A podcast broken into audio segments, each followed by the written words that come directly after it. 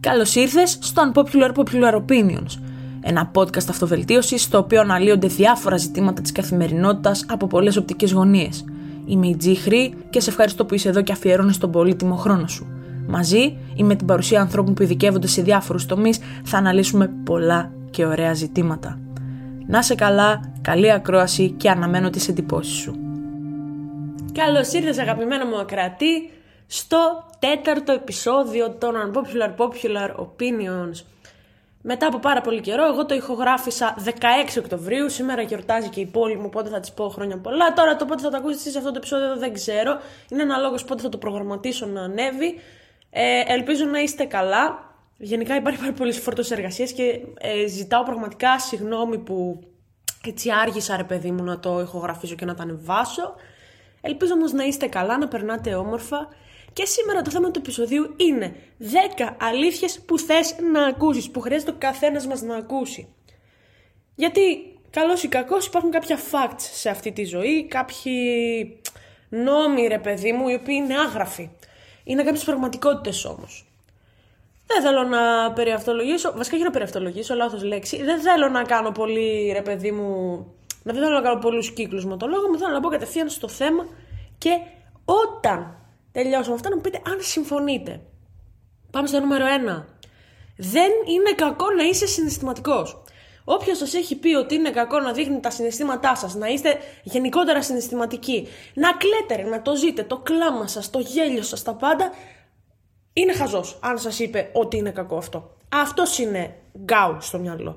Δεν είστε εσείς οι τρελοί, δεν είστε εσείς οι παράλογοι, δεν είστε παρανοϊκοί, επειδή απλά ζείτε πιο έντονα. Γιατί τι σημαίνει όταν είμαι πιο συναισθηματικός, ναι, μεν μπορεί να πληγώνουμε πιο εύκολα, που είναι πάρα πολύ κακό αυτό, αλλά την ίδια στιγμή τι γίνεται; Καταλαβαίνω ότι έχω συναισθήματα. Καταλαβαίνω ότι ξέρεις τι ρε φίλε, δεν είμαι απλά ένα κουφάρι. Δεν είμαι ένα άδειο κουφάρι.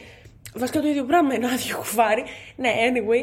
Δεν είμαι ένα κουφάρι λοιπόν που δεν καταλαβαίνει τίποτα γύρω. Το επεξεργάζομαι τα πάντα. Ακόμα το, το, την τελευταία ε, ε, μυρωδιά ρε παιδί μου που, που υπάρχει γύρω μου. Τα συναισθήματα, τα πιάνω στον αέρα. Αυτό σημαίνει ότι είσαι απλά ένας ενσυνείδητος άνθρωπος. Το ότι είσαι πολύ συναισθηματικός. Να προστατεύεις πάντα τον εαυτό σου μεν, αλλά να μην Απ' την άλλη, να μην είσαι και στην άλλη πλευρά που τον χάνεις κιόλας από το ότι δεν καταλαβαίνεις τίποτα από συναισθήματα. Έχεις βάλει μπροστά ένα τείχος να μην μπορεί να περνάει τίποτα. Να αφήνεις το συνέστημα να μπαίνει στη ζωή σου. Αυτό ήταν το νούμερο ένα. Τώρα πάμε στο νούμερο δύο, το οποίο μου το έστειλε πιο συγκεκριμένα έτσι ένας από σας ακροατές μου το, το συζητήσαμε στο Instagram και μου άρεσε πάρα πολύ αυτή η κουβέντα. Και λέω αφού μου το έστειλε θα το κοινοποιήσω. Το νούμερο 2 λοιπόν είναι ότι το ότι κάτι έμεινε στο situationship δεν σημαίνει ότι ο άνθρωπος αυτός δεν ήταν ο άνθρωπός σου. Και λοιπά και λοιπά και λοιπά. Συζήτησαμε πάρα πολύ ωραία. Και αυτό είναι μια τεράστια αλήθεια, ρε παιδιά. Ποιος καθορίζει το ποιος ήταν ο άνθρωπός σου; Το, ένα, το situationship, επίσης θα σας πω κάτι. Το ότι μπορεί το timing να μην ήταν σωστό και να έμεινε απλά κάτι στην φάση του situationship, δεν σημαίνει ότι αυτός δεν ήταν ο άνθρωπός σου. Γιατί εγώ πιστεύω ακράδαντα ότι όλοι, αν όχι ο 9 στους 10 από εμάς, έχουμε γνωρίσει έναν άνθρωπο με τον οποίο απλά δεν έκατσε ρε παιδί μου η κατάσταση την στιγμή που το θέλαμε, αλλά κάποια στιγμή θα κάτσει. Κάποια στιγμή θα κάτσει. Ήσασταν μαζί και χωρίσαστε, δεν ήσασταν ποτέ μαζί, θέλετε να είστε αλλά προέκυψαν βλακίες και δεν μπορέσατε αυτό συζητούσαμε αυτό. Βασικά αυτή η περίπτωση δεν ε, ανήκει. Βασικά σε αυτή την περίπτωση ανήκει το άτομο με το οποίο συζήτησα. Και μ' άρεσε πάρα πολύ η κουβέντα που κάναμε. Είναι αυτό. Μπορεί αυτός να είναι ο άνθρωπός σου. Μπορεί ένας άλλος άνθρωπος με τον οποίο είσαι πάρα πολλά χρόνια να μην είναι ρε φίλο άνθρωπός σου. Να μην κάνεις αυτό το κλικ που έκανες με αυτό το, το call situationship. Να μην το κάνεις απλά και απλά με αυτόν τον άνθρωπο στο situationship να είπες Εδώ είμαι. Αυτός ο άνθρωπος είναι το σπίτι μου. Με αυτόν θα πορευτώ. Αυτός είναι το σπίτι που θέλω να χτίσω. Και δεν μιλάω για βάρια. Νούμερο 3. Το ότι απαντάς γρήγορα δεν σημαίνει αδυναμία ή ηλικιότητα. Φυσικά και δεν σημαίνει ούτε αδυναμία ούτε ηλικιότητα. Δεν είσαι χαζό επειδή απαντάς γρήγορα. Σημαίνει απλά ότι έχεις μείνει στην αναμονή πολλές φορές, εκτός αν είσαι στόκερ, για τους στόκερ δεν πιάνετε αυτό να ξέρετε. Αλλά σημαίνει ότι έχεις μείνει στην αναμονή πολλές φορές και είδες ότι δεν σ' αρέσει να σε γράφουν και απλά λες: Εγώ δεν θα το κάνω στον άλλον άνθρωπο. Θα το απαντήσω εκείνη την ώρα που θα μου στείλει. Σαν να μιλάμε face to face. Δηλαδή, άμα εγώ σου μιλάω face to face, θα μου απαντήσεις μετά από δύο και τρεις ώρες. Θα με κοιτάς απλά και θα απαντήσεις μετά από ένα τέταρτο. Όχι. Γι' αυτό συμπεριφέρομαι στον άλλον όταν μιλάω μέσω μηνυμάτων, το συμπεριφέρομαι λες και τον έχω μπροστά μου. Οπότε δεν είναι αδυναμία, μην το περνάτε ως αδυναμία. Αγάπες μου, να είστε πάντα ο εαυτός σας και να, να είστε άμεση ρε στα πάντα, στις ανταποκρίσεις σας, ακόμα και στα μηνύματα. Να είστε άμεση. Εκτός φυσικά αν έχετε δουλειά. Ε, στην περίπτωση δουλειάς δεν σας κατακρίνει κανένας. Προφανώς ο καθένας κοιτάει γρήγορα τη δουλειά του. Αλλά να ξέρουμε ότι όταν μιλάμε με έναν άνθρωπο είναι πάρα πολύ ωραίο να απαντάμε όσο πιο γρήγορα γίνεται. Καλά, άμα δεν μπορείς να απαντήσεις σε δευτερόλεπτο, που είναι πάρα πολύ φυσιολογικό, απάντας σε ένα λογικό πλαίσιο, είναι αυτό που λέμε, σαν να του μιλάς άμεσα. Περνάμε στο νούμερο 4. Λοιπόν, οι άνθρωποι που είναι μακριά, πολλές φορές είναι πολύ πιο κοντά μας σε σχέση με αυτούς που τους έχουμε δίπλα μας. Και δεν είναι καθόλου παράξενο. Και τι εννοώ; Οι άνθρωποι οι οποίοι μπορεί να είναι 2.000 χιλιόμετρα μακριά σου, τους αισθάνεσαι πιο κοντά στην ψυχή σου, μιλάνε στην ψυχή σου. Καταλαβαίνεις ότι ταιριάζεις με αυτούς τους ανθρώπους και ότι. Πώς να σου πω, είναι δίπλα σου, παρότι δεν είναι δίπλα σου με το φυσικό τρόπο να τους βλέπεις, να τους αγγίζεις, να τους αγκαλιάζεις. Είναι δίπλα σου η ψυχή τους. Πώς να σου πω, οι ψυχές σας είναι ενωμένες και ας είστε τόσα χιλιόμετρα μακριά πολύ απλοϊκό, ενώ μπορούμε να, έχουμε, να ζούμε στο ίδιο σπίτι με έναν άνθρωπο και να μην επικοινωνούμε. Νομίζω όλοι μπορούμε να καταλάβουμε τι εννοώ. Δεν, πολλές φορές δεν επικοινωνείς με τον άνθρωπο που είσαι στο ίδιο σπίτι. Ε, τυχαίνει, τι να κάνουμε, είναι περιπτώσεις τέτοιες. Αλλά ναι, δεν κάνει, ε, δεν κάνουν ε, ας πούμε οι αποστάσεις τον ε, ισχυρό δεσμό. Δηλαδή το να είσαι πολύ κοντά με κάποιον δεν είναι απαραίτητο για να έχεις ισχυρό δεσμό μαζί του. Νούμερο 5. Το να κόβεις από τη ζωή σου τοξικούς ανθρώπους είναι κανόνας ανεξαρτήτως της σχέσης που έχεις με το τοξικό άτομο. Και τι εννοούμε, είναι πάρα πολύ απλό, νομίζω το είπα ε, έτσι πολύ straightforward. Αυτό. Δεν είναι κακό να κόβεις τα τοξικά άτομα από τη ζωή σου, ακόμη και αν αυτά είναι συγγενικά πρόσωπα, στενοί φίλοι, ε, παιδικοί φίλοι δεν είναι καθόλου κακό. Αν βλέπεις ότι άλλο εσένα σε επηρεάζει με τον άσχημο βαθμό, τι να τον κάνεις στη ζωή σου; Θες να τον κρατήσεις για να σου κάνει κακό στην ψυχή σου; Εγώ προσωπικά έχω επιλέξει εδώ και χρόνια την απάντηση όχι. Έχω διαγράψει ανθρώπους από τη ζωή μου, από το πολύ στενό οικογενειακό περιβάλλον μου και δεν έχω κανένα απολύτως πρόβλημα. Πείτε με γαϊδούρα, πείτε με ό,τι θέλετε. Βασικά δεν είναι ότι έχω διαγράψει. Απλά δεν τους θέλω στη ζωή μου. Τους έχω απομακρύνει. Δεν κρατάω καμία σχέση μαζί τους. Γιατί; Γιατί για μένα η ψυχική ηρεμία μου έχει προτεραιότητα. Α, αυτό νομίζω ότι ρε παιδί μου αρκεί. Δεν είμαι υπέρ του να κρατάς κακία, δεν κρατάω κακία. Είναι αυτό, κρατάω απόσταση. Τους διώχνω από τη ζωή μου, τους κόβω από τη ζωή μου. Δεν θέλω να ξέρουν ούτε τι κάνω, ούτε που βρίσκομαι, ούτε τίποτα. Θέλω να είναι καλά, να έχουν υγεία, αυτό με ενδιαφέρει. Δεν με ενδιαφέρει τι κάνουν όμως. Τίποτα. Έχω πει ότι άμα θα έρθεις και θα μου πεις ειλικρινά ότι ξέρεις τι, έχω μετανιώσει για κάτι που έχω κάνει, έχω ε, μετανιώσει για μια συμπεριφορά, θα σου πω ότι ξέρεις τι. Δεν υπάρχει κανένα πρόβλημα αφού μου το λες και το εννοείς, απλά δεν θέλω να ξαναγίνει κάτι τέτοιο, ρε παιδί μου. Τώρα είναι περιττό να πω οτιδήποτε άλλο. Νομίζω ήταν αρκετή η πρόταση από μόνη της. Νούμερο 6. Δεν είναι κακό το να μην συμβιβάζεσαι με χαμηλότερα των προσδοκιών σου. Δηλαδή, έχω ακούσει πάρα πολλές φορές το ε, εντάξει ε, λίγο προσγειώσου και δες τι γίνεται γύρω σου και τίποτα δεν είναι τέλειο και δεν θα βρεις τίποτα στη ζωή σου έτσι. Και όμως μου έχουν δοθεί πάρα πολλές ευκαιρίες να βρω και έναν άνθρωπο που να είμαι μαζί. Δεν θέλω να συμβιβαστώ όμως. Γιατί αυτός ο άνθρωπος δεν έχει αυτό που θέλω εγώ. Αυτό είναι που θέλω να εξηγήσω ουσιαστικά. Είτε αυτός ο άνθρωπος είτε ένας, είναι ένας φίλος. Γιατί καλός ή κακός δεν πρέπει να συμβιβάζεις ρε φίλε στις παρέ σου και να κάνεις παρέα με ένα άτομο παρότι σου κάνει κακό. Ή παρότι ε, δεν σε γεμίζει. Δεν σου λέω να κάνεις παρέα ανθρώπους με το συμφέρον. Τους ανθρώπους που κάνεις παρέα πρέπει να τους διαλέγεις. Ε, να τους διαλέγει η ψυχή σου, δηλαδή να τους αγαπάς, να περνάς όμορφα. Αλλά όταν βλέπεις ότι ένας άνθρωπος ε, δεν σου κάνει καλό. Πώς να σου πω, κάθε φορά βλέπεις ότι γυρίζεις σπίτι και είσαι εκνευρισμένος. Ε, ότι ε, χαλάει η διάθεσή σου αυτά. Απλά μην κάνεις πέρα με αυτόν τον άνθρωπο. Όπως επίσης με τις ερωτικές σχέσεις. Μη συμβιβάζεσαι σε μια σχέση για να πεις ότι απλά είμαι σε μια σχέση. Αν αυτός ο άνθρωπος δεν σε καλύπτει σε τίποτα. Δηλαδή, για μένα νομίζω ότι η ερωτική σχέση πρώτα ξεκινάει τον εγκέφαλο, ρε φίλε. Δεν έχει να κάνει με το σωματικό κομμάτι, με την επαφή. Έχει να κάνει με την πνευματική επαφή. Και θα μου πεις, ναι, εσύ είσαι δίδυμος, έχει να κάνει με το ζώδιό σου. Ωραία, πιστέψτε στα ζώδια, μπορεί να έχει να κάνει και με αυτό. Δεν μπορώ να πω ότι δεν έχει. Όμως σας λέω, μην συμβιβάζετε. Θες να ψάξεις την κορυφή για σένα. Κυνήγησε την. Κάπου υπάρχει κορυφή. Πίστεψέ με και θα έρθει κάτι σε λίγο το οποίο επιβεβαιώνει αυτό που σου λέω. Η κορυφή σου, ο άνθρωπός σου. Λοιπόν, νούμερο 7.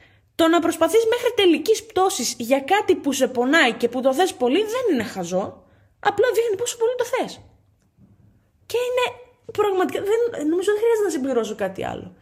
Το να προσπαθείς να, να το κυνηγάς μέχρι το τέλος. Είναι ένας στόχος, είναι ένας άνθρωπος εντάξει δεν λέμε να φτάνεις στο τοξικό, ποτέ δεν πρέπει να περνάμε στο σημείο του obsession, της αιμονής, ποτέ. Φτάνεις μέχρι εκεί που πάει το όριο το, το λογικό, έτσι. Δεν πάμε στο παράλογο, μπορεί να κυνηγήσουμε κάποιες φορές το υπέρλογο, αλλά όχι το παράλογο. Δεν θες ποτέ να γίνεις παράλογος, γιατί ουσιαστικά γίνεσαι τοξικός. Δεν το θέλουμε αυτό. Θα κυνηγήσει όμως τον στόχο σου μέχρι το τέλος, ρε φίλε. Μέχρι τελικής πτώσης που το λέμε. Έχω γράψει και ένα τραγούδι πρόσφατα τελικής πτώσης. Μέχρι τελικής πτώσης. ε, ναι, αυτό. Κυνήγησε το μέχρι το τέλος, ρε φίλε. Δεν έχεις να χάσεις κάτι. Από το να καθίσεις και να δεχτείς παθητικά κάτι, μία ήττα που δεν είναι καν κανονική ήττα, και απλά το δέχεσαι εσύ σαν ήττα αυτό. Ε, είναι χαζό ρε φίλε, όχι, δεν θα καθίσεις να το δεις, θα το κυνηγήσει μέχρι το τέλος. Εσύ θα βγεις νικητής σε αυτό. Πρόκειται για έναν άνθρωπο, θα τον κυνηγήσω μέχρι εκεί που δεν πάει. Με, με την έννοια να μην ε, ξεπερνάω, ας πούμε, να περνάω τα όρια μου, να περνάω στα δικά του όρια και να, να, πώς πω, να παραβιάζω την ελευθερία του. Όλο μπερδεύομαι σε αυτό, λες και παθαίνω κανένα εγκεφαλικό. Ναι. Ε, αλλά κυνηγάς έναν άνθρωπο, λες ότι του ξεκαθαρίζεις το εγώ ρε φίλε, σε θέλω. Ό,τι και να κάνεις, ό,τι και να μου πεις, εγώ θα σε θέλω μέχρι ένα σημείο. Εντάξει. Μέχρι να το καταλάβω απολύτως, μέχρι να μου το κάνεις ξεκάθαρο ότι δεν με θες, άμα μου το κάνει ξεκάθαρο άλλος, ε, όχι ρε φίλε. Σταματάω. Γιατί υπάρχει και αξιοπρέπεια. Αλλά όταν δεν είναι καθαρό κάτι, δεν είναι ξεκάθαρο, τότε ναι, ρε, θα σε κυνηγήσω. Θα σε κυνηγήσω μέχρι το τέλος. Θα, θα παλέψω να είμαι μαζί σου. Δεν είναι καθόλου κακό. σα ίσα είναι πάρα πολύ καλό. Νούμερο 8 λοιπόν, αφού είπαμε ένα πάρα πολύ ωραίο κομμάτι. Όλα τα λεφτά του κόσμου λοιπόν δεν φέρνουν ούτε ένα δέκατο της ευτυχίας που σου δίνει να έχεις δίπλα σου τον έρωτα της ζωής σου. Και προσέξτε δεν υποτιμάω την αξία των χρημάτων, αλλά αυτό που λέω είναι ότι θα μου πεις, θα τραφείς με τον έρωτα; Όχι, δεν θα τραφώ με τον έρωτα. Δεν σου λέω να μην δουλεύεις, δεν σου λέω να μην θες να βιοπορίζεσαι σωστά. Σου λέω όμως ότι το συνέστημα αυτό που σου δίνει το να έχεις τον άνθρωπό σου δίπλα σου και να είσαι ευτυχισμένος με δύο απλές δουλειές. Να έχεις το σπίτι σου, να, ε, να έχεις νορμάλ χρήματα, να μπορείς να κάνεις και μια αποταμίευση, να κάνεις την οικογένειά σου, τα παιδάκια σου, να παντρευτείς, άμα θελήσεις. Άμα δεν θέλεις, δεν πειράζει κανένα το πρόβλημα. Αλλά το να το κάνεις αυτό, νομίζω σου δίνει πολύ περισσότερη χαρά από το να είσαι μόνος και να κυνηγάς συνεχώς τα λεφτά. Είναι κάποιοι που κυνηγάνε συνεχώς τα λεφτά, ρε φίλε. Και δεν τους νοιάζει ουσιαστικά ο έρωτας, δεν τους νοιάζει να έχουν το δικό τους άνθρωπο δίπλα τους. Δεν, δεν μπορώ να το καταλάβω αυτό. Αλλά είναι αυτό που λέω ότι όσα λεφτά και να έχεις δεν θα σου δώσουν την ίδια ευτυχία όπως τον έχεις τον δικό σου άνθρωπο, τον άνθρωπο που θέλεις, που ερωτεύεσαι κάθε μέρα που τον βλέπεις ρε φίλε. Δεν θα στα δώσουν λοιπόν τα λεφτά αυτήν την ευτυχία. Δεν θα στη δώσουν, ναι. Νούμερο 9. Ο έρωτας στη ζωής σου είναι ένας. Πίστεψέ με, είναι ένας. Αυτό που σου λέω ακριβώς. Και συνοδεύεται με το νούμερο 10, αλλά πάμε λίγο να αναλύσουμε το νούμερο 9. Όπως είπα, ο έρωτας στη ζωής σου είναι ένας. Δεν είναι ούτε 2, ούτε 5, ούτε 10, ούτε 20. Ένας είναι. Θα περάσει, θα τον κρατήσεις, θα περάσει και θα γυρίσεις μετά να ξαναβρεθείτε; Κάτι από τα δύο θα γίνει πάντως. το να ε, έχεις τον έρωτα της ζωής σου και να τον χάσεις και να βρεις άλλον και να και ο καινούριος έρωτας της ζωής μου, δεν υπάρχει. Ο έρωτας της ζωής σου θα έρθει μία φορά. Μπορεί να πέρασε, να μιλούσατε, να ε, σταματήσετε να μιλάτε. Αλλά κάπως το σύμπαν αυτόν τον άνθρωπο συνεχώς τον φέρνει στη ζωή σου. Σου λέει ότι αυτός ο άνθρωπος δεν θα φύγει. Ξέρεις, γιατί, γιατί είναι ο άνθρωπός σου. Θα σου δώσω μια ευκαιρία, θα σου δώσω δύο, τρεις, πέντε, μέχρι που μια φορά θα δεις αυτόν τον άνθρωπο με κάποιον άλλον. Γιατί και εκείνος θα συμβιβάζεται. Προφανώς θα συμβιβαστείς κι εσύ σε μία σχέση και τι θα γίνει, θα έχετε χάσει ο ένας τον άλλον. Οπότε είστε πάρα πολύ προσεκτικοί με αυτό. Εγώ το πιστεύω πάρα πολύ. Πιστεύω στον έρωτα της ζωής μου. Ε, δεν ξέρω αν τον έχω βρει ακόμα τον έρωτα της ζωής μου, εγώ προσωπικά σαν τσιχρέαντα να πούμε λίγο και στα πιο επικά. Αλλά πιστεύω ότι το πεπρωμένο θα μου τον φέρει τον έρωτα της ζωής μου. Ε, αργά ή γρήγορα. Το πιστεύω, ξέρω, το αισθάνομαι ότι θα μου τον φέρει τον ε, έρωτα της ζωής μου. Δεν ξέρω σε πόσο θα είναι, σε έξι μήνες, σε ένα χρόνο, σε δύο, σε πέντε. Θα μου τον φέρει. Δεν, δεν, δεν μπορεί να κάνει κι αλλιώς. Αυτό λοιπόν, κρατήστε το αυτό που σας λέω και αν έχετε κάποια διαφωνία εννοείται μου στέλνετε στο Instagram. Και νούμερο 10 φυσικά, δεν υπάρχει άλλο μισό. Γιατί, γιατί είσαι ένα ολόκληρο μόνο σου και ψάχνεις το άλλο ολόκληρό σου. Είτε αυτό το ολόκληρο είναι φίλος, είτε είναι έρωτας. Γιατί δεν είναι απαραίτητο το άλλο σου ολόκληρο να είναι έρωτας. Αν και θα σου πω κάτι, 95% είναι έρωτας το άλλο ολόκληρο. Είναι αυτό που είχαμε πει και το έχω πει και στο επεισόδιο με την Εβίτα και το έχω πει και ξανά και ξανά και ξανά και ξανά. Είμαστε ολόκληρα που ψάχνουν άλλα ολόκληρα. Ωραία. Και αυτό, μην θεωρείτε ότι είστε μισή, μόνο σας υποτιμάτε τον εαυτό σας. Να ξέρετε ότι είστε ένα ολόκληρο και ψάχνετε το άλλο ολόκληρο μοναχή σας. Αυτά λοιπόν, αυτά ήταν ε, τα 10 πράγματα, οι 10 αλήθειες που θεωρώ ότι όλοι πρέπει να ακούσουμε. Στο λίγο πιο συναισθηματικό level θα κάνω το part 2, αυτό είναι το part 1 10 αλήθειες που πρέπει να ακούσεις. Ελπίζω να σας αρέσει, να έχετε μια υπεροχοτέλεια μέρα. Εύχομαι τώρα που θα το ακούτε να περνάτε όμορφα. Να είστε καλά, να χαμογελάτε πάρα μα πάρα πάρα πολύ και να δίνετε έτσι λίγο την αγάπη σας ρε φίλε, στους φίλους σας, στους δικούς σας ανθρώπους, να δίνετε την αγάπη σας. Φιλάκια πάρα πολλά από μένα, να είστε καλά μέχρι το πέμπτο επεισόδιο που είναι special με guest. Φιλάκια πάρα πολλά και έτσι θέλω να, να προσέχετε πολύ τον εαυτό σας. Έγινε και να ακούτε τις 10 συμβουλές, τις 10 αλήθειες μάλλον. Έλα, τσάω. Να είστε καλά.